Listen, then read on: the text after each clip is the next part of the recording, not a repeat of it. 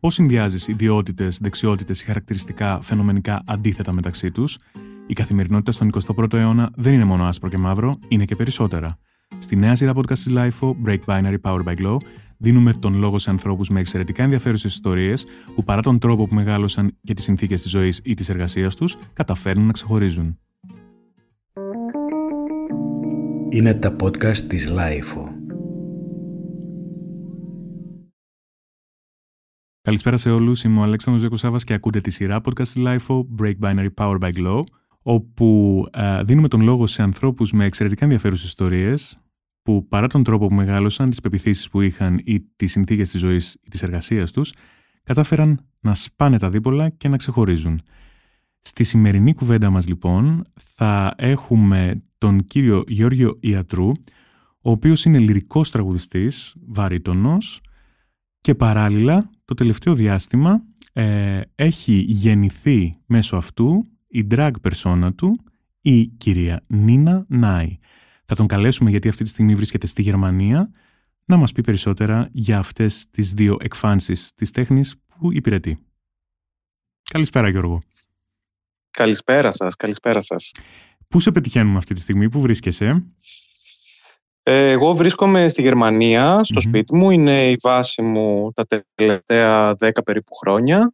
Ε, η πόλη που ζω είναι το Essen και βρίσκομαι εδώ για λόγω δουλειάς και Τοποθέτησε ε, λίγο το Essen, το, Essen σε ποιο σημείο της Γερμανίας; Βρίσκεται, είμαι λίγο αγιογράφητος προς τη Γερμανία, ε, είναι που, που, που, που περίπου. Το Essen είναι στο κρατήδιο της βεσφαλιας είναι ανάμεσα στο Ντίσελντορφ και το Ντόρτμουντ. Μάλιστα, μάλιστα, μάλιστα. Είναι μία από τις μεγαλύτερες πόλεις του κρατηδίου, είναι περίπου όσο μεγάλο είναι το ντισελντορφ και είναι μία βιομηχανική πόλη της Γερμανίας, έτσι, πολύ ε, τυπική γερμανική Αλλά έχει πάρα πολύ καλό θέατρο. Έχει πάρα πολύ καλό θέατρο, ναι, όπως και πολλές άλλες yeah. Ναι. περιοχές της ε, Γερμανίας. Το γερμανικό θέατρο, ναι, είναι από τα κορυφαία της Ευρώπης, νομίζω. Ε, και μου είπες τώρα ότι η βάση σου είναι εκεί εδώ και πόσα χρόνια; Εδώ και δε, από το 2010. Α, ή, Κοντεύουμε τα 11 χρόνια. Ναι. Δεκαετία, ε; Okay, ναι, ναι, ναι, ναι, ναι. Ήρθα στη Γερμανία για σπουδες το 2010 και έμεινα στη συνέχεια για δουλειά. Ε, οι σπουδές σου είχαν να κάνουν με το λυρικό τραγούδι, ήταν ε, κάτι ναι. σχετικό; Ναι, σπούδασα όπερα, έκανα bachelor και master στο Πανεπιστήμιο της Κολονίας και στην Ακαδημία του Düsseldorf. Μάλιστα και ε, οι σπουδές μου ήταν ε, όπερα και κόνσερτ, λυρικό τραγούδι δηλαδή αυτό, η κατεύθυνση. Πρωτού πάμε όμως αυτό, να σε πάω λίγο πιο πίσω, να ξεκινήσουμε να τα πάρουμε νομίζω με τη σειρά. Ε, θα έχει ε, περισσότερο νόημα. Μεγάλωσες ε, στη Θεσσαλονίκη, σωστά; Ναι, μεγάλωσα στη θεσσαλονικη γεννήθηκα εκεί και ήμουνα μέχρι τα 17 μου χρόνια. Μετά πέρασα στο πανεπιστημιο ε, στο τμήμα Μοριακής Βιολογίας στην Αλεξανδρούπολη. Α, μάλιστα, συνάδελφος και εγώ βιολογία έχω τελειώσει. Okay. Α, αλήθεια, ναι, δεν το ναι, γνώριζα. Ναι, στην Πάτρα, ναι.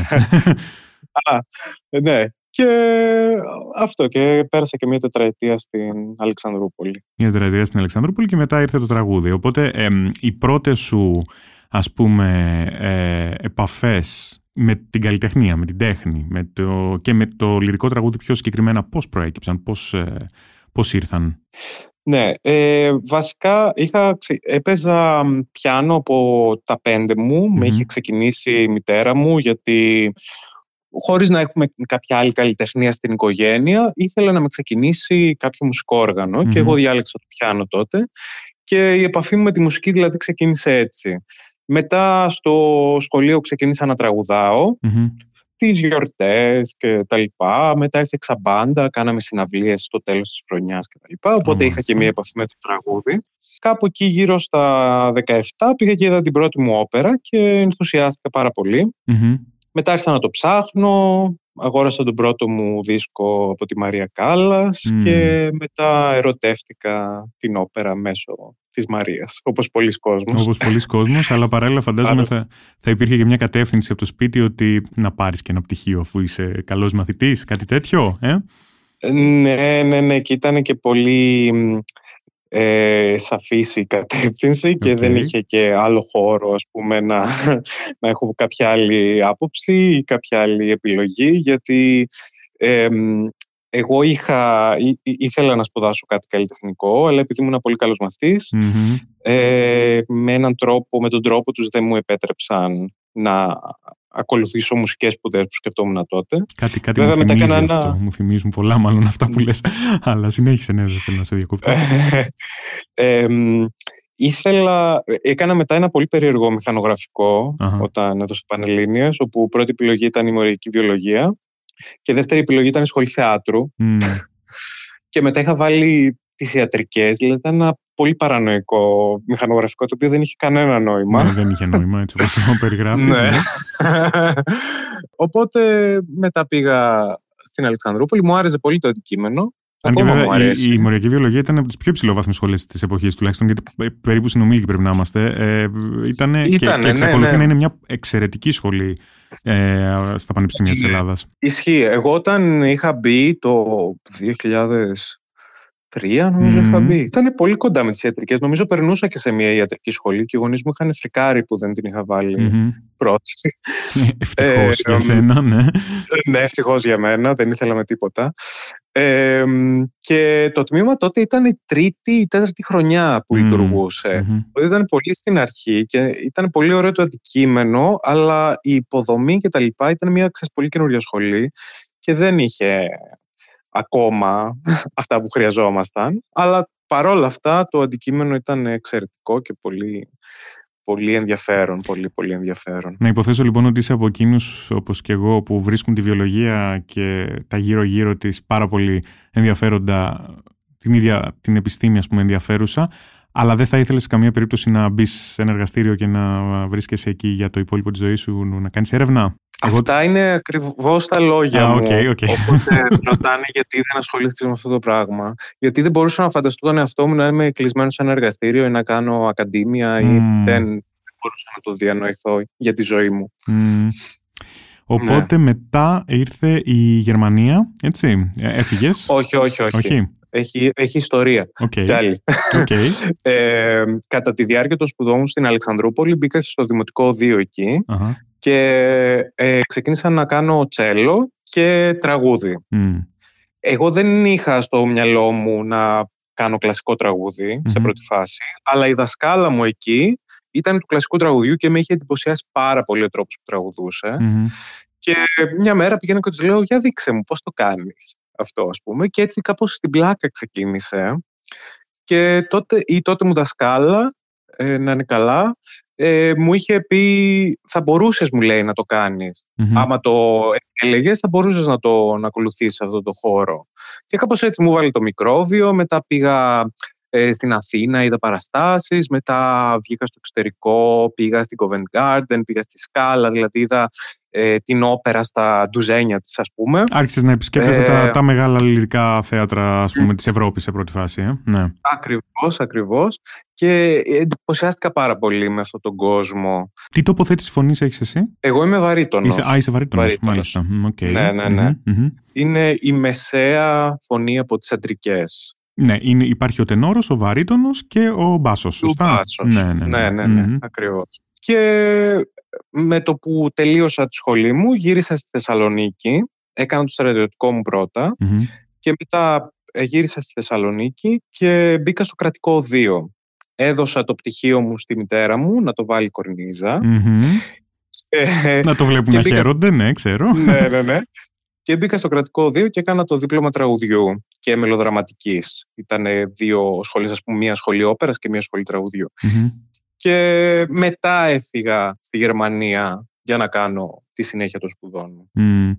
Καταρχάς, γιατί Γερμανία, γιατί επέλεξες συγκεκριμένα τη γερμανική σχολή, ας πούμε, αν θα μπορούσαμε να το πούμε έτσι; Ναι, ο κύριος λόγος είναι ότι η Γερμανία είναι η μεγαλύτερη αγορά στον τομέα της όπερας σε όλο τον κοσμο έχει τα περισσότερα λυρικά θέατρα, έχει τα περισσότερα πανεπιστήμια μουσικής.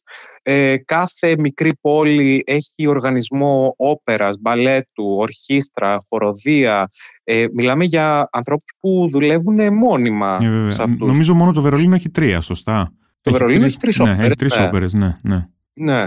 Η Βεσφαλία, ας πούμε, έχει γύρω στις 20 όπερες το κρατήδιο. Όλο το κρατήδιο, μάλιστα. Δηλαδή τώρα μιλάμε για πόλεις σε απόσταση 10 και 15 χιλιόμετρων, όπου έχουν οργανισμό όπερας που έχει από 200 μέχρι 700, 800 ε, και 1000 ανθρώπους μόνιμους να δουλεύουν στην όπερα.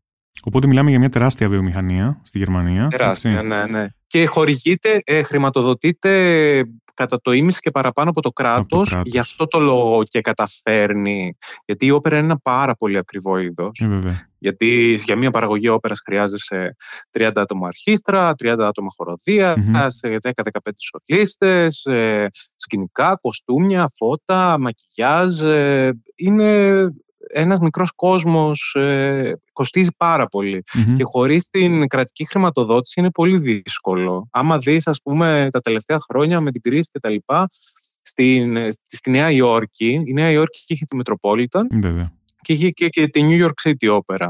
Ε, αυτή φαλήρισε. Έχει κλείσει. Έχει χρόνια που έχει κλείσει. Ναι, ναι, ναι.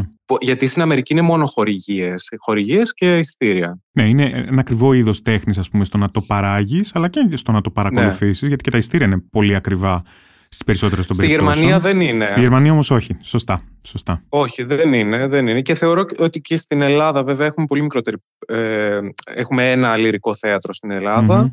Βασικό, ας πούμε, έτσι, μεγάλο και το Μέγαρο Μουσικής Θεσσαλονίκης που κάνει κάποιες παραγωγές όπερας και μετά κάποια στη Σύρο, στα Τρίκαλα νομίζω κάνουν μια όπερα το χρόνο. Είναι φτηνά τα ειστήρια στην Ελλάδα. Σίγουρα. Σίγουρα. Σε σχέση ναι. με αυτά που και ξέρουμε, ειδικά με το, με το Λονδίνο και τη Νέα Υόρκη, βέβαια. Ε, ναι, ναι, ναι. Εκεί είναι άλλες τιμές. Θέλω να μου πεις λοιπόν, όταν βρέθηκες πριν από 10-11 χρόνια στη Γερμανία και άρχισες να σπουδάζεις αυτό που αγαπάς ε, στην ε, Μέκα, ας πούμε, της Ευρώπης ε, ως προς αυτό το είδος, ε, ποιοι είναι οι νέοι ορίζοντες που ανοίχτηκαν μέσα από τις σπουδές σου αυτές; Τι το διαφορετικό ενδεχομένως ήρθε σε επίπεδο ε, σπουδών όταν βρέθηκες εκεί; Ναι, καταρχάς από την πρώτη χρονιά που μπήκα στο πανεπιστήμιο έκανα ακροάσεις σε θέατρα, στα γύρω-γύρω θέατρα, τα περιφερειακά θέατρα γύρω από την κολονία.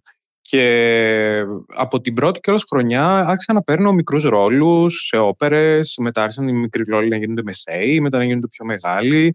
Δηλαδή, ε, έχω 11 χρόνια στη Γερμανία που δουλεύω Δουλεύεις στο είδο. Δηλαδή με το που μπήκα στο πανεπιστήμιο άρχισα να δουλεύω και σε θέατρα.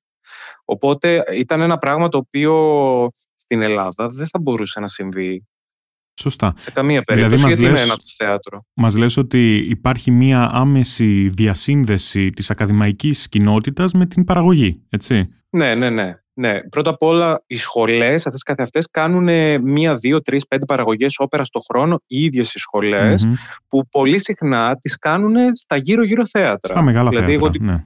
Ναι, δηλαδή εγώ την πρώτη παραγωγή όπερας που έκανα με τη σχολή την κάναμε στο θέατρο του αχεν Και αφού με είδαν εκεί πέρα από το θέατρο, μετά μου δώσανε και άλλες πέντε δουλειές τις επόμενες ε, δύο-τρει χρονιές. Οπότε η σύνδεση είναι αρκετά άμεση των θεάτρων με, τη, με τα πανεπιστήμια. Οπότε μπορούμε να πούμε ότι ψήνεσαι ας πούμε στη δουλειά πάνω στη σκηνή ε, επί, ε, επί του πρακτέου, αν θα μπορούσαμε να το περιγράψουμε έτσι.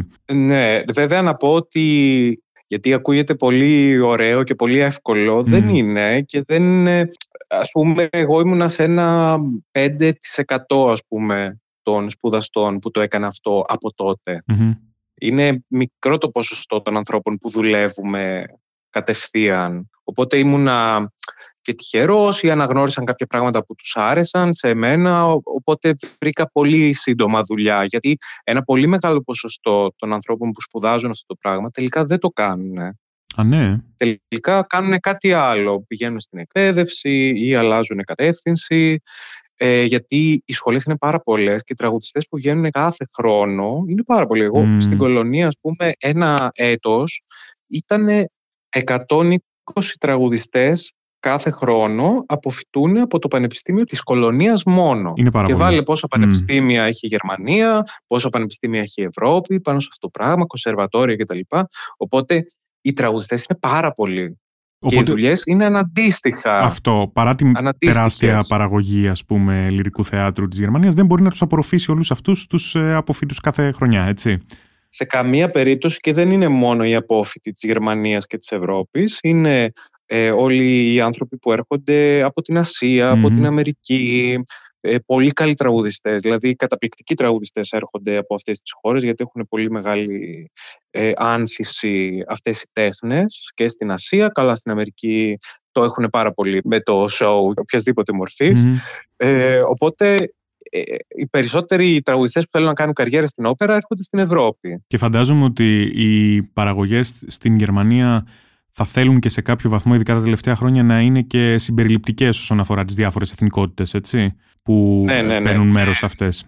Σίγουρα, σίγουρα. Δεν ξέρω με ποια κριτήρια πάντα επιλέγουν, δηλαδή αν το έχουν και αυτό στο μυαλό τους, αλλά εγώ από τότε που δουλεύω σε θέατρα ήταν πάντα πολύ πολιτισμικά, ας πούμε. Τι ωραίο αυτό, πολύ Πάντα, όμορφο. Οι περισσότερες ε, παραγωγές που έκανα, ας πούμε, ήταν στα αγγλικά, παρότι είμαι στη Γερμανία, ας πούμε, που θα περίμενε κανείς να είναι όλα στα γερμανικά. Mm-hmm. Περισσότεροι ήταν στα αγγλικά, γιατί είχαμε κάποιους ανθρώπους πάντα, οι οποίοι δεν μιλούσαν γερμανικά. Σωστά.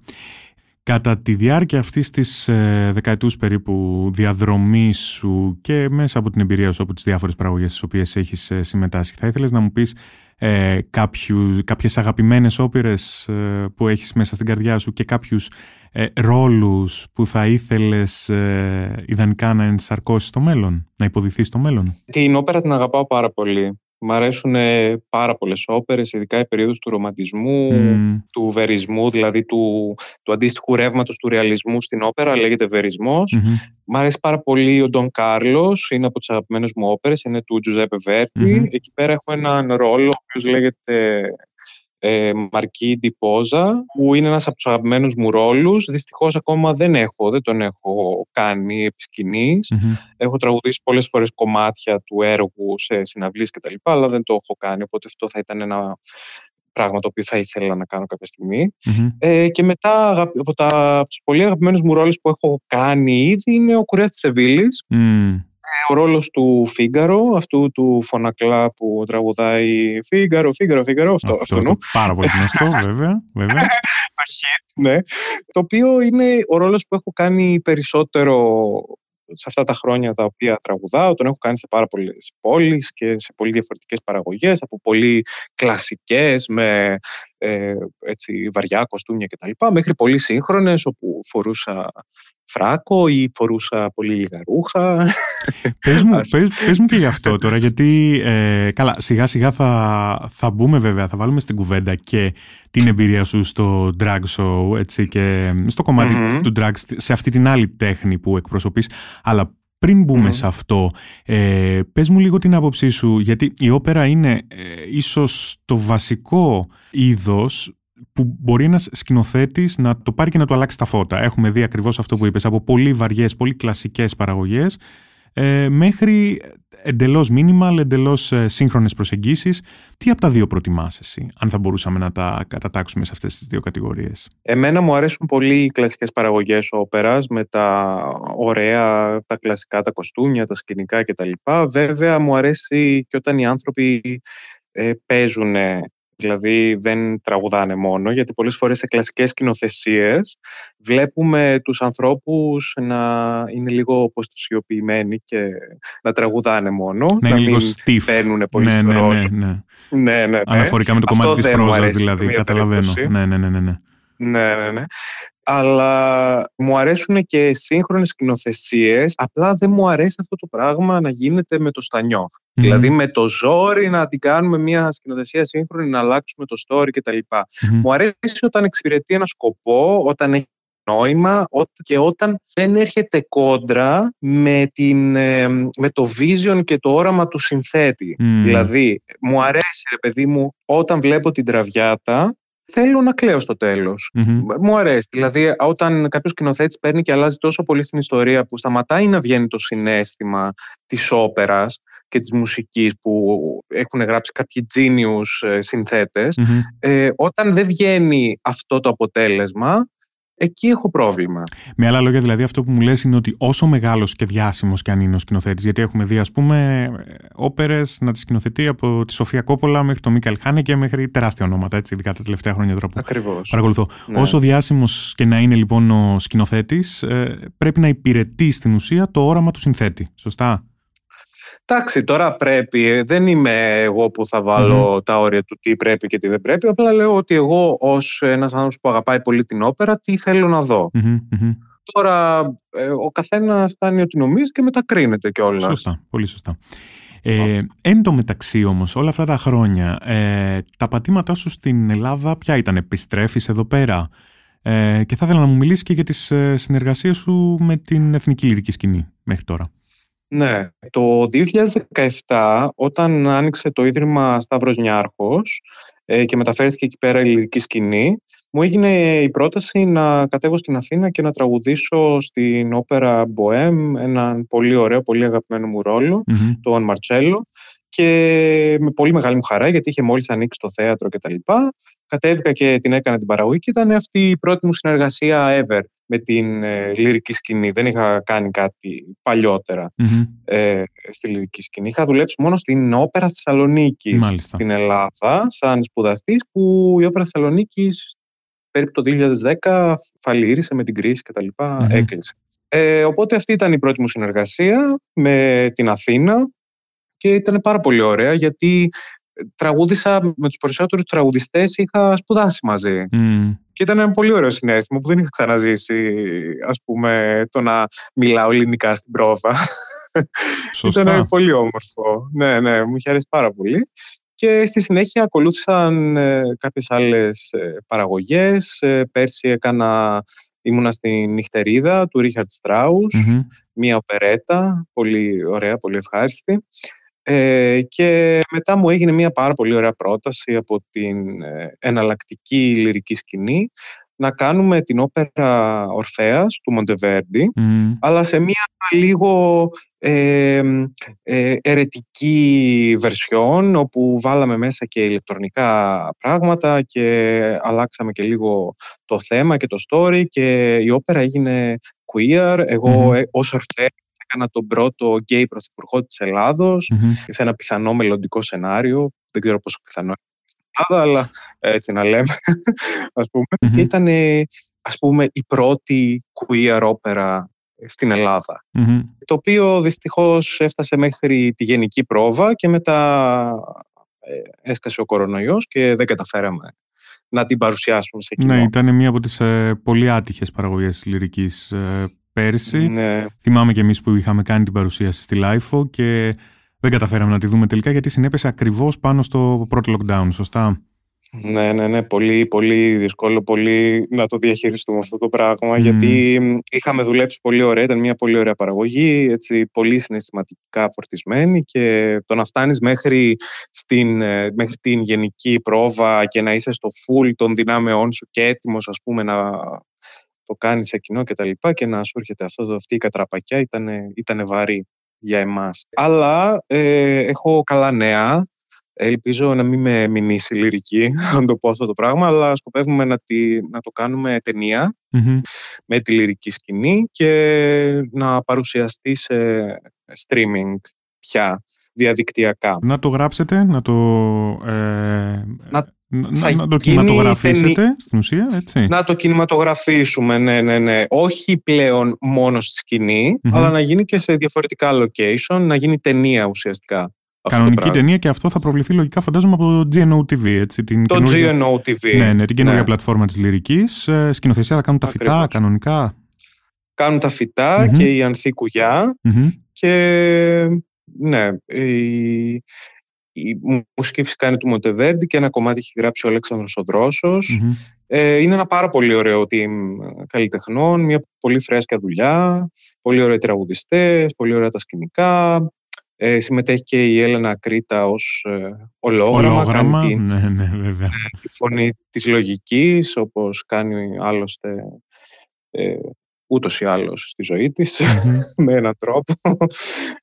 Ναι, αυτό και είμαι πολύ excited που δεν πήγε χαμένη όλο. Άρα θα, θα τον δούμε τον Ορφέα κάποια στιγμή στο μέλλον. Πολύ ωραίο, πολύ ωραίο είναι αυτό. Ωραία. Ναι. Θέλω να μου πεις πώς νιώθεις, τώρα δεν θα μιλήσω, ε, δεν θέλω να μου πεις, ε, να μου αναφερθείς σε, σε πρακτικές ας πούμε λεπτομέρειες ε, παραγωγών ελληνικών και παραγωγών γερμανικών, γιατί νομίζω πια ότι με την δουλειά της εθνικής ε, λυρικής σκηνής Τα τελευταία χρόνια ε, η Ελλάδα δεν έχει να ζηλέψει πολλά από την υπόλοιπη Ευρώπη. Έχουμε δηλαδή και το κτίριο που είναι κόσμημα και φιλοξενεί την ε, λυρική σκηνή ως ε, θέατρο ας πούμε, ε, αλλά και οι παραγωγές είναι πολύ υψηλού επίπεδου. Θέλω να μου πεις εσύ πώς νιώθεις ε, όταν παίρνεις μέρος σε μια ελληνική παραγωγή σε σχέση με τις γερμανικές δουλειές σου; Έχω ανάμεικτα συναισθήματα. Ε, επειδή με έναν τρόπο είμαι γερμανοθρεμένος στο κομμάτι της δουλειάς μου, έχω μάθει κάποια πράγματα να είναι λίγο πιο τετράγωνα, λίγο πιο συγκεκριμένα, ε, που πολλές φορές στην Ελλάδα δεν συμβαίνει αυτό το πραγμα Ε, στην Ελλάδα είναι λίγο πιο ε, διαλλακτική, flexible, δεν ξέρω πώς να το πω. Είναι λίγο πιο... Αυτό, πώς να το πούμε το flexible. Είναι λίγο πιο... Ε... Να το πούμε ότι κάποια πράγματα είναι ρευστά ενδεχομένως, έτσι. Ναι, ωραία. Ε, εντάξει, ναι, ρευστά. Ναι, τέλος πάντων. Αυτό το οποίο συμβαίνει στη Γερμανία είναι ότι ξέρεις, ας πούμε, τα ωράριά σου είναι πολύ συγκεκριμένα. Ε, όταν ε, αργείς ε, μπορεί να σου δημιουργήσουν πρόβλημα συνήθως δεν αργει Είναι κάποια πράγματα τα οποία στην Ελλάδα είναι λίγο πιο χαλαρά. Όχι υπερβολικά, αλλά είναι λίγο πιο χαλαρά. Οπότε αυτό εμένα κατά καιρούς μου δημιουργεί μία αίσθηση, ας πούμε, ότι δεν μπορώ να κάνω τη δουλειά μου έτσι ακριβώς όπως ξέρω. Από την άλλη όμως, έχω και πολύ μεγάλη χαρά όταν δουλεύω στην Ελλάδα, γιατί ε, είναι πολύ ωραίο να δουλεύεις στη χώρα σου με ανθρώπους που γνωρίζεις, με ανθρώπους που αγαπάς. Δεν είναι τόσο ξένο το περιβάλλον. Γιατί πολλές φορές εγώ ας πούμε, μπορεί να πάω να κάνω μια παραγωγή σε ένα θέατρο στη Γαλλία, να είμαι για δύο μήνες εκεί, να μην ξέρω κανέναν, να πηγαίνω να κάνω τη δουλειά μου, να μην μπορώ να μιλήσω γαλλικά γιατί δεν μιλάω πάρα πολύ λίγα και μετά να γυρνάω σπίτι μου να είμαι μόνος μου. Ενώ στην Ελλάδα νιώθω μια ζεστασιά όταν δουλευω στη γλώσσα μου με ανθρώπους που γνωρίζω κτλ. Ε, ναι, δεν ξέρω τώρα αυτό πώς ακούστηκε. Όχι, ακούστηκε, είναι πολύ κατανοητό αυτό που λες. Δηλαδή, νομίζω πως ε, κάπως έτσι νιώθουν όλοι οι καλλιτέχνες που ζουν και, έχουν πορεία στο εξωτερικό. Και είναι και πολύ όμορφο, ξέρεις, να, να σας έχουμε τέλος πάντων εδώ όσο πιο συχνά γίνεται ε, και να δουλεύετε σε παραγωγές για, για εμάς, για το ελληνικό κοινό. Παράλληλα λοιπόν με όλα αυτά που μας περιγράφεις το τελευταίο ημίωρο, θα ήθελα να μου πεις πώς μπήκε στη ζωή σου μια άλλη μορφή τέχνης, το, ε, το δεύτερο ας πούμε κομμάτι της τέχνης που εκπροσωπείς, ε, το drag και η κουλτούρα του. Μάλιστα. Ε, λοιπόν, το drag μπήκε στη ζωή μου δυόμιση χρόνια περίπου πριν. Ε, είχα ένα πολύ χαμηλό σημείο στην καριέρα μου και στην προσωπική μου ζωή εκείνη την περίοδο. Ένιωθα πολύ μεγάλη ανασφάλεια γιατί κάποιες φορές είχα δουλειά, κάποιες φορές δεν είχα Τα προσωπικά μου δεν πήγαιναν καλά, με είχε κουράσει η Γερμανία. Ήταν γενικά μια πολύ δύσκολη ανασφαλής περίοδο και χρειαζόμουν μια διέξοδο. Εν τω μεταξύ, εγώ ε, έβλεπα drag ε, από το 2010 περίπου που είχε βγει η δεύτερη σεζόν του RuPaul's Drag Race. Α, πάμε, Και, πάμε και σε αυτό. Οπότε είσαι από τους πρώτους, έτσι. Ναι, ναι, ναι, το έβλεπα από πολύ νωρίς. Ξεκίνησαν, μάλιστα. Mm, το έβλεπα από πολύ νωρίς και μετά. Γιατί πλέον 11 χρόνια μετά το βλέπουν οι πάντες. Δηλαδή έχει γίνει mainstream εντελώς ναι, το RuPaul's Drag ναι. Race. Ισχύει, ισχύει. Εγώ λοιπόν το έβλεπα από τότε και μετά στα ταξίδια μου, πούμε, πήγαινα και έβλεπα και κάποια περιφερειακά σοου στο Λονδίνο ή ε, αλλού. Στη Γαλλία έχω δει κάποια drag show, στην Ολλανδία. Και την αγαπούσα πάρα πολύ αυτή τη τέχνη χωρίς ε, απαραίτητα να έχω εγώ κάποια σκοπιμότητα να κάνω κάτι Αλλά με εντυπωσίαζε πάρα πολύ, με εντυπωσίαζε η τέχνη σαν, ε, σαν craft που είχε το drag. Δηλαδή το ότι αυτά τα πλάσματα, ας πούμε, οι queens και οι kings κάνουν το make-up μόνοι τους, κάνουν τα μαλλιά τους, τα ρούχα τους, το σώμα τους κτλ. Αυτό με εντυπωσίασε πάρα πολύ ότι τα κάναν όλα μόνα, μόνες τους. Και όντας σε, σε μια όχι πολύ καλή φάση στη ζωή μου, χρειαζόμουν μια διέξοδο η οποία να μην έχει καμία σχέση με το λυρικό Γιατί ήταν ένα πράγμα το οποίο με είχε φορτώσει πάρα πολύ και με, με ζόριζε ας πούμε όλη αυτή η ανασφάλεια. Οπότε ξεκίνησα να ασχολούμαι με αυτό το πράγμα, να παίζω, πήγα αγόρασα κάτι φτηνά make-up και τα λοιπά. Πήγα σε έναν φίλο μου ο οποίος ασχολιόταν με το make-up και αρχίσαμε να παίζουμε με αυτά τα πράγματα. Μπήκαμε in drag, περάσαμε ωραία, γελάσαμε και αυτά. Και άρχισα μετά μόνος μου να το δουλεύω, άρχισα να βλέπω tutorial, να, σεμινάρια κτλ, make-up, ε, μαλλιά, ρούχα και αυτά. Και ήταν έτσι ένας πολύ λαμπερός, πολύ εφάνταστος κόσμος, ο οποίος καθάριζε το μυαλό μου με έναν τρόπο. Σε έκανε να νιώθεις καλύτερα δηλαδή όλο αυτό, έτσι, στην περίοδο του τη δύσκολη που περνούσες; Πολύ, πολύ, πολύ καλύτερα. Ε, δηλαδή, πραγματικά μου έδινε δύναμη το να, ε, το να συνεχίζω, γιατί ήταν μια πολύ δύσκολη περίοδος και μου έδινε ε, έναν λόγο, ας πούμε, για να σηκωθώ από το κρεβάτι, mm. ας, το, πούμε έτσι μετά άρχισα να το, όταν άρχισα να το επεκτείνω πούμε, και να το κάνω καλύτερο και να μου αρέσει αυτό το πράγμα το οποίο βλέπω, ήρθα σε επαφή με κάποια παιδιά από τη θεσσαλονικη τα οποία τα γνώριζα μέσα, μέσω ενός ε, site που υπάρχει στο facebook ε, που μιλάμε για το RuPaul's Drag, Drag Race. Τις, Δαρντάνες φαντάζομαι. Λέγεται Δαρντάνες, ε, ναι, ναι, ναι, Φιλιά στο Μανώλη Βαμβούνη να στείλουμε, τον, πολλά, τον ιδρυτή του βέβαια. Ναι, ναι, ναι. Είναι ο πατερούλης μας ε, στο, στο drag με έναν τρόπο. Ε, και ήρθα σε επαφή λοιπόν με κάποια παιδιά από τη Θεσσαλονίκη και βρεθήκαμε. Κάποια ήδη κάνανε λίγο drag ε, ε, και μαζευτήκαμε ας πούμε μια ομάδα, πέντε άτομα και είπαμε να ιδρύσουμε ένα drag house. Το drag house ας πούμε είναι μια κοινότητα, έχει τις αναφορές του στο ball culture ε, στην Αμερική, όπου εκεί ήταν πραγματικά houses, δηλαδή ήταν ένα κτίριο όπου υπήρχε ένας άνθρωπος που μάζευε άτομα τα οποία είχαν ανάγκη, ε, δεν είχαν σπίτι, τους είχαν ε, βέβαια, Ήταν οικογένειες κανονικές. ήταν, ήταν πραγματικές οικογένειες. Chosen fa- families, αυτό ακριβώς. Ναι. ναι. Και κάνανε show, κάνανε drag, κάνανε τα balls τότε. Και εμείς φτιάξαμε ένα house, ας πούμε, Πήγα εγώ σε ένα ε, γνωστό κλαμπ στην Θεσσαλονίκη και τους λέω είμαστε αυτοί και αυτοί, είμαστε ένα καινούριο drag house κτλ. Και, και θέλουμε να κάνουμε show. Ενθουσιάστηκαν αυτοί, οπότε κλείσαμε μια ημερομηνία και κάπως έτσι ξεκίνησε το House of Karma. Τότε ήμασταν πέντε άτομα, τώρα έχουμε φτάσει στα οκτώ και κάπως έτσι ξεκινήσαμε να κάνουμε show. Τα πρώτα μου show τα έκανα στη Θεσσαλονίκη, μετά κατέβηκα στην Αθήνα, έκανα κάποιο show στην Αθήνα. Ε, μετά έκανα ένα show στη, στο Άμστερνταμ, ε, κάποια διαδικτυακά πράγματα, κάποια βίντεο κλιπ κτλ. Mm-hmm.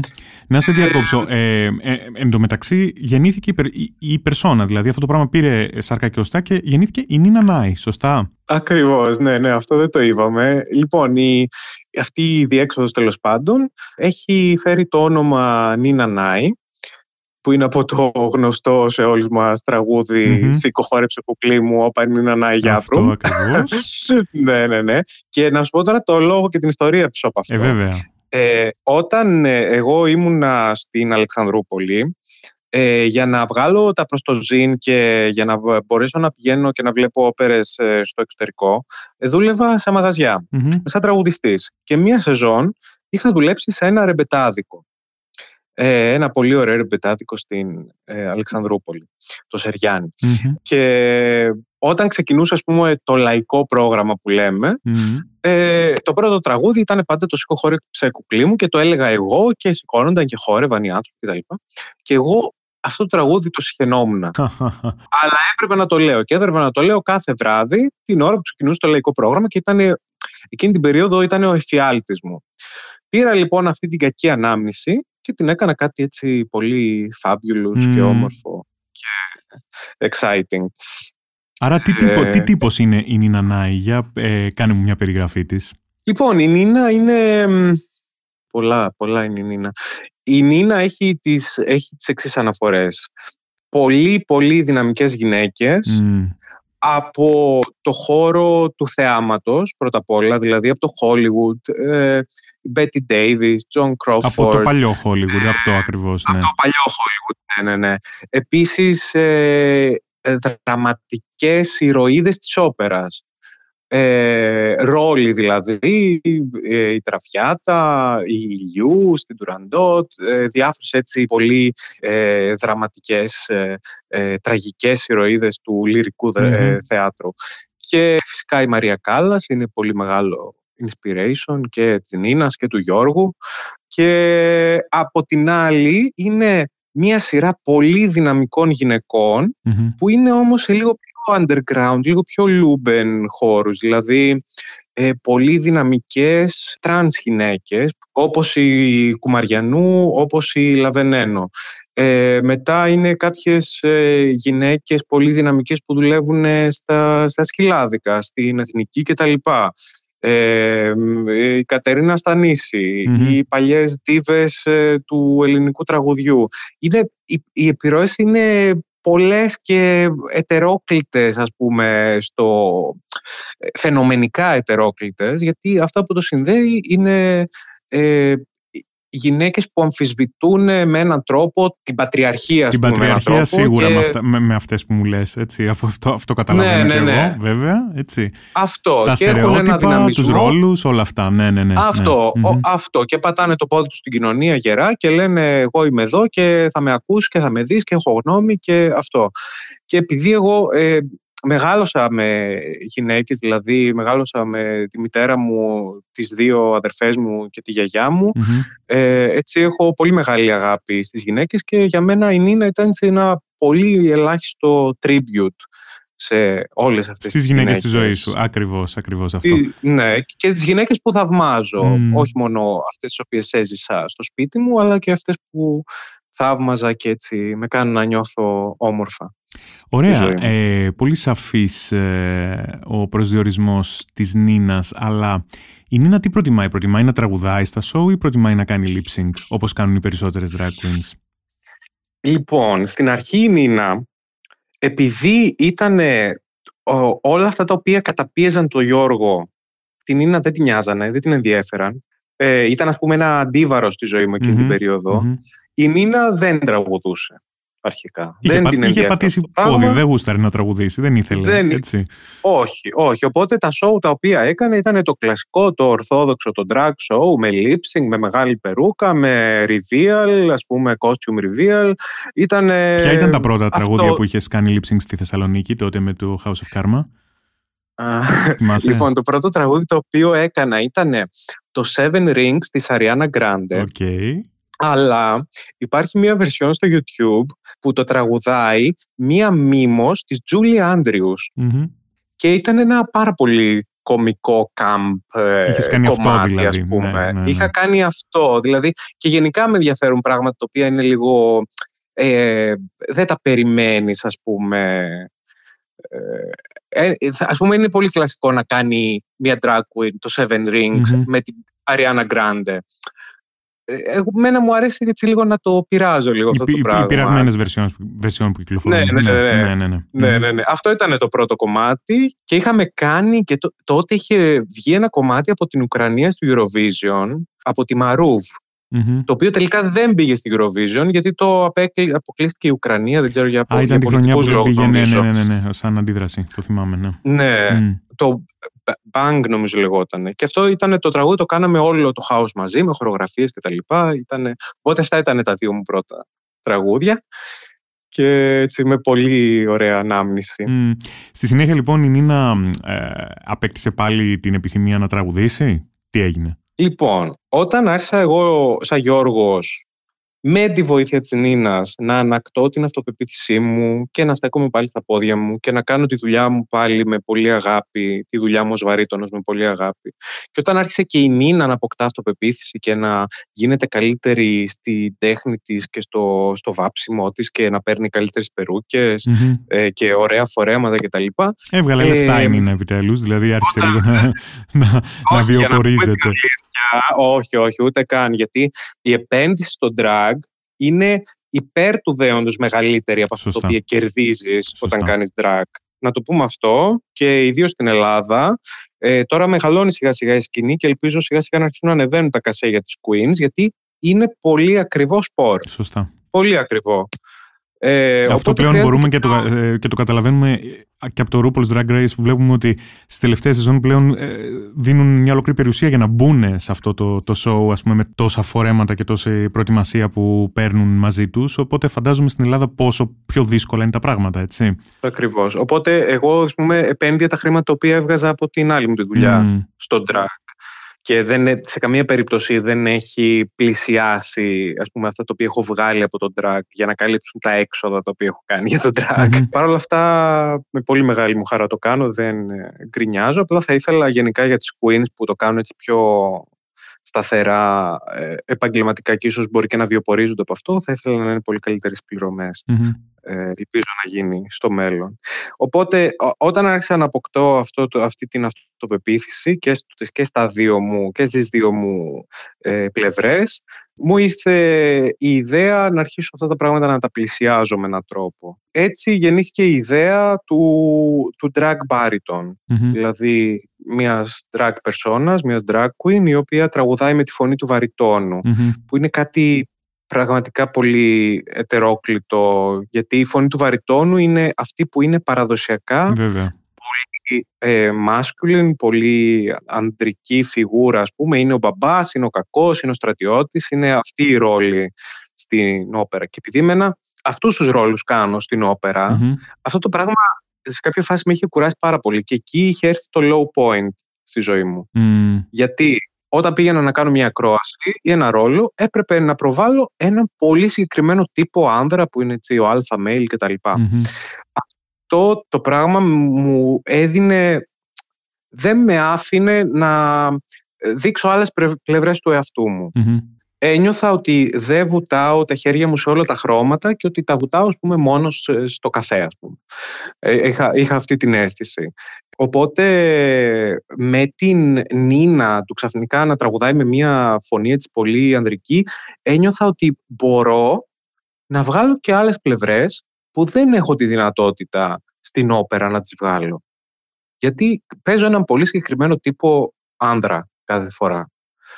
Ε, και έτσι γεννήθηκε αυτή η ιδέα ενός νέου είδους, ας το πούμε, του, όπως είπα, του drag βαριτόνου και η πρώτη δουλειά που έκανα με αυτό το πράγμα ήταν ένα video project το οποίο ονομάζεται Trauma ε, από τις λέξεις drag και trauma το οποίο ήταν ένα βίντεο... Το, ε, ήταν αυτό που κατέθεσε στο διαγωνισμό, έτσι, που διακρίθηκε, ναι. σωστά; Για πες μας γι' αυτό. Ε, νομίζω είναι από τα highlights της πορείας της Δίνας μέχρι τώρα, σωστά; Ναι, ναι, ναι, ναι, ναι, ναι. ναι. Είναι, ε, λοιπόν, πήραμε μέρος σε έναν ε, διεθνή διαγωνισμό, τον Goodmess Concours, ο οποίος έχει βάσει την Ολλανδία και ο οποίος έχει σαν στόχο το να γίνει μίξη τεχνών της μουσικής με μία άλλη τέχνη. Ε, οπότε εγώ έκανα μίξη του, με μια ομάδα του, του drag με το κλασικό τραγούδι ε, και κάναμε αυτό το video project το οποίο είχε ως θέμα τα τραύματα και πώς μπορούμε τα τραύματα αυτά εμείς να τα ε, φοράμε πάνω μας σαν κοσμήματα και να είμαστε ε, δυνατότεροι ε, και να είμαστε περήφανοι που έχουμε αυτά τα τραύματα για να μην τρεπόμαστε γιατί είναι αυτά τα οποία μας δυναμώνουν και μας κάνουν καλύτερους ανθρώπους στη ζωή μας. Και κάνατε εκείνο το ε, υπέροχο βίντεο που είχαμε παρουσιάσει και στο Live.gr, σωστά; Ναι, ναι, ναι, ναι, ναι. Ναι, το οποίο όπως είπα ονομάζεται Trauma, μπορείτε να το βρείτε στο YouTube, άμα γράψετε Trauma Nina Nai.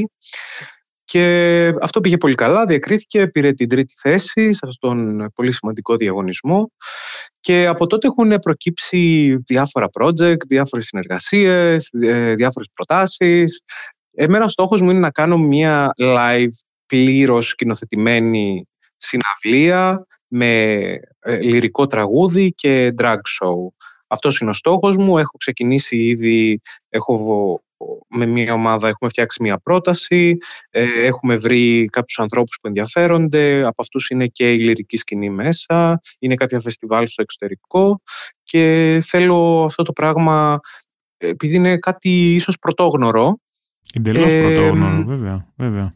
Ναι, θέλω να το κυνηγήσω και να δω που πάει. Προς το παρόν οι αντιδράσεις είναι καθόλου θετικές, πολύ μεγάλη αγάπη, πολλά μηνύματα, οι άνθρωποι είναι ενθουσιασμένοι. Πιστεύω ότι έχει πολύ ενδιαφέρον σαν είδος και ίσως και προσελκύσει και ένα ευρύτερο κοινό, ίσως νεότερο. Ωστόσο, η, δυσκολία, η δυσκολία αυτού τώρα έτσι όπως το σκέφτομαι, δηλαδή εσύ είσαι ένας καλλιτέχνης που κατάφερε να συνδυάσει αυτά τα δύο τελείως ετερόκλητα είδη τέχνης. Θα πρέπει να βρεις και άλλους για να το πλαισιώσεις που να μπορούν να, ε, να, κάνουν, και, να, να, να κάνουν performance πούμε, και λυρικό τραγούδι αλλά και drag, σωστά; Ναι, ε, δεν ξέρω. Υπάρχουν σίγουρα. Δεν τους έχω βρει ακόμα. Αλλά σε πρώτη φάση ε, το είδος που εγώ επέλεξα του λυρικού τραγουδιού δεν είναι η όπερα, αλλά είναι το lead. Το lead είναι η μελοποιημένη ποίηση της εποχής του ρομαντισμού. Α, μάλιστα. Ε, είναι το λόγιο τραγούδι, ας πούμε, της εποχής του ρομαντισμού. Αυτό ο τρόπος που ε, παρουσιάζεται ε, κατά κόρον είναι ένας τραγουδιστής με ένα πιάνο που κάνει μία ώρα συναυλία. Έναν κύκλο τραγουδιών, ας πούμε, του Σούμπερ, του Στράους, του Μάλερ, οποιοδήποτε συνθέτη, ας πούμε, έχει συνθέσει lead. Αυτό το είδος, δυστυχώς, τα τελευταία χρόνια έχει αρχίσει ε, να πέφτει. Ε, δεν το επιλέγουν τα φεστιβάλ και οι χώροι να το παρουσιάσουν, γιατί οι άνθρωποι μάλλον το βαριούνται. Και δεν έχει το κοινό που είχε στο παρελθόν.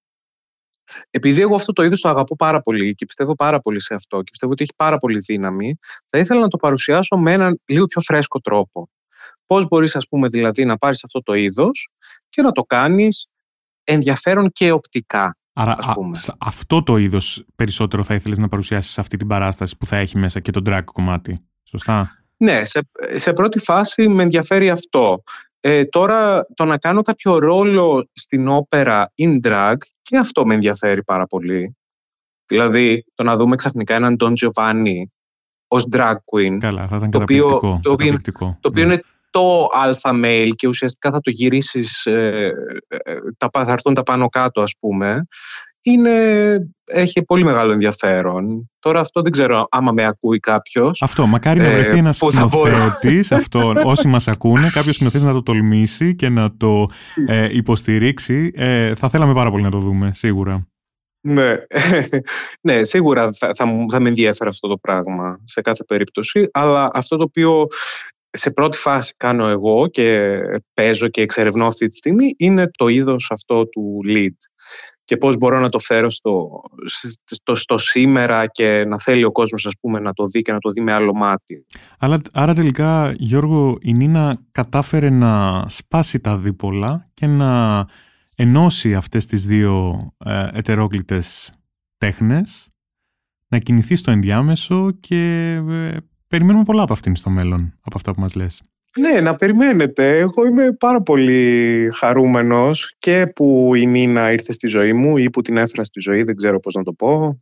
Πιστεύω ότι θα δείτε πολλά πράγματα στο μέλλον και εγώ αυτό το πράγμα το κάνω με πολύ αγάπη και χαίρομαι όταν έχει ε, αυτή την ανταπόκριση που έχει και ελπίζω να δείτε και να, να υπάρχει και ο χώρος και οι χώροι ας πούμε, να το στηρίξουν αυτό το πράγμα και να το προβάλλουν και να το προωθήσουν γιατί πιστεύω έχει πολύ μεγάλο ενδιαφέρον. Τελικά εσύ βρίσκεις κοινά στοιχεία ανάμεσα σε ε, αυτά τα δύο πράγματα που υπηρετείς. Δηλαδή νομίζω ότι σε μια πρώτη σκέψη που μπορώ να κάνω εγώ είναι το στοιχείο της υπερβολής. Η υπερβολή έχει και το drag, έχει και η όπερα. Σωστά; Κοίταξε, η όπερα από καταβολής της είναι ένα πολύ camp mm. είδος. Δηλαδή ε, πολύ υπερβολικά όλα και τα κοστούμια και τα σκηνικά και οι άνθρωποι του πώς τραγουδάνε. Ε, άμα, πάρουμε, άμα πιάσουμε την παρόκ όπερα ας πούμε, οι stars τότε δεν ήταν, δεν ήταν η πριμαντόνα, ήταν οι κόντρα τενόροι, οι καστράτη τότε, οι οποίοι αυτοί κάνανε τους κεντρικούς ρόλους. Που πιο κάμπ πράγμα από έναν άντρα να τραγουδάει με τη φωνή μιας μέτζο σοπράνο ή μία σοπράνο δεν πιστεύω ότι υπάρχει. Και φτερά και στρας και πούπουλα. Δηλαδή ήταν ναι, αυτό το πάλευκο μακιγιάζ που είχαν έτσι, το, τα, τα τελείως λευκά πρόσωπα δεν ήταν ναι. ακριβώς. Οπότε πιστεύω ότι είναι πιο κοντά από ό,τι νομίζουμε ιδίως η όπερα. Το lead όχι τόσο. Το lead ήταν, είναι ένα πράγμα το οποίο έτσι είναι λίγο πιο σοβαρό ας πούμε και αυτό θέλω έτσι λίγο να το πειράξω. Αλλά η όπερα σαν είδος είναι πολύ camp, είναι, έχει κάτι έχει ένα στοιχείο drag μέσα του. Εύχομαι στο μέλλον λοιπόν να έρθουν ακόμα πιο κοντά αυτά τα δύο είδη ε, και εύχομαι να σε δούμε ξανά σύντομα στην Ελλάδα, να επιστρέψεις, να μας παρουσιάσεις αυτά τα πολύ ωραία πράγματα που κάνεις ούτως ή άλλως. να πω λίγο και κάτι ακόμα βεβαίως, πριν κλείσουμε. Βεβαίως, ό,τι θες. Επειδή είπαμε για τα πράγματα τα οποία ε, έκανα στην Ελλάδα το τελευταίο πράγμα που έκανα στην Ελλάδα, πάλι στην εναλλακτική λυρική σκηνή, ήταν ο θάνατος του Άντωνη. Βέβαια, ήταν ο θάνατος του Δημήτρη Καρατζά, βέβαια, σωστά. Πες μα γι' αυτό. Ναι, είναι η όπερα που έγραψε ο Χαράλαμπος Γογιός ε, και τη σκηνοθέτησε ο Δημήτρης ο Καρατζάς. Είναι μια πολύ ωραία όπερα, η οποία το προηγούμενο διάστημα, δηλαδή εγώ μέχρι και πριν μια εβδομάδα ήμουν στην Αθήνα. Κάναμε αυτό το πράγμα. Το βιντεοσκοπήσαμε και κάπου το Μάιο θα ανέβει και αυτό στη GNO όπερα. Που είναι μια, είναι μια όπερα, ο θάνατος του Άντωνη, για τα αγόρια που μεγάλωσαν στα 80's βλέποντας Candy Candy και κλαίγανε με το θάνατο του Άντωνη. Νομίζω ότι και εδώ θα είναι παρόν το camp στοιχείο. Αυτό έχω να περιμένω εγώ σε κάποιο βαθμό. Είναι αρκετά queer και η προσέγγιση αλλά και η όπερα αυτή καθεαυτή. Δηλαδή έχει πολύ queer στοιχεία. Ναι. Θα θυμηθούμε την παιδική μας ηλικία. Ανυπομονούμε να το δούμε. Γιώργο, με αυτό θα κλείσουμε. Ε, σε ευχαριστώ πάρα πολύ για αυτή τη συζήτηση. Ε, μας εγώ... έδωσες νέες προοπτικές ε, σε δύο καλλιτεχνικά είδη που αγαπάμε πραγματικά και τα δύο. Ε, γιατί έχει πολύ μεγάλο ενδιαφέρον όταν, όπως λέμε σε αυτό εδώ το podcast, σπάμε τα δίπολα και φέρνουμε πράγματα, καταστάσεις και ανθρώπους πιο κοντά. Και εγώ ευχαριστώ πάρα πολύ για την ωραία συζήτηση και ελπίζω να τα πούμε από κοντά και να δείτε ωραία και ακόμα πιο μεγάλα πράγματα σε πιο μεγάλους χώρους, να παίρνουν μεγαλύτερη προβολή γιατί τα κάνουμε και για την κοινότητα. Είναι σημαντικό δηλαδή να συμβαίνουν αυτά τα πράγματα και για την queer κοινότητα και για όλους εμάς που ανήκουμε σε αυτήν. Πολύ σωστά. Σε χαιρετάμε. Χαιρετίσματα στη Γερμανία. Να είσαι καλά. Ευχαριστώ πολύ. Γεια χαρά. Γεια σας.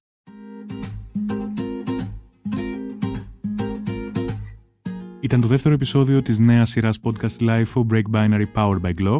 Στην παρέα μας σήμερα είχαμε τον κύριο Γιώργο Ιατρού, βαρύτονο λυρικό τραγουδιστή, που μας μίλησε για την πορεία του στην όπερα και παράλληλα για την υπέροχη λαμπερή drag persona του την Νίνα Νάι. Μέχρι την επόμενη φορά, γεια σας. Τα podcast της LIFO ανανεώνονται καθημερινά και τα ακούτε μέσα από το LIFO.gr ή τις εφαρμογές της Apple, του Spotify ή της Google. Κάντε subscribe πατώντας πάνω στα αντίστοιχα εικονίδια για να μην χάνετε κανένα επεισόδιο. Είναι τα podcast της LIFO.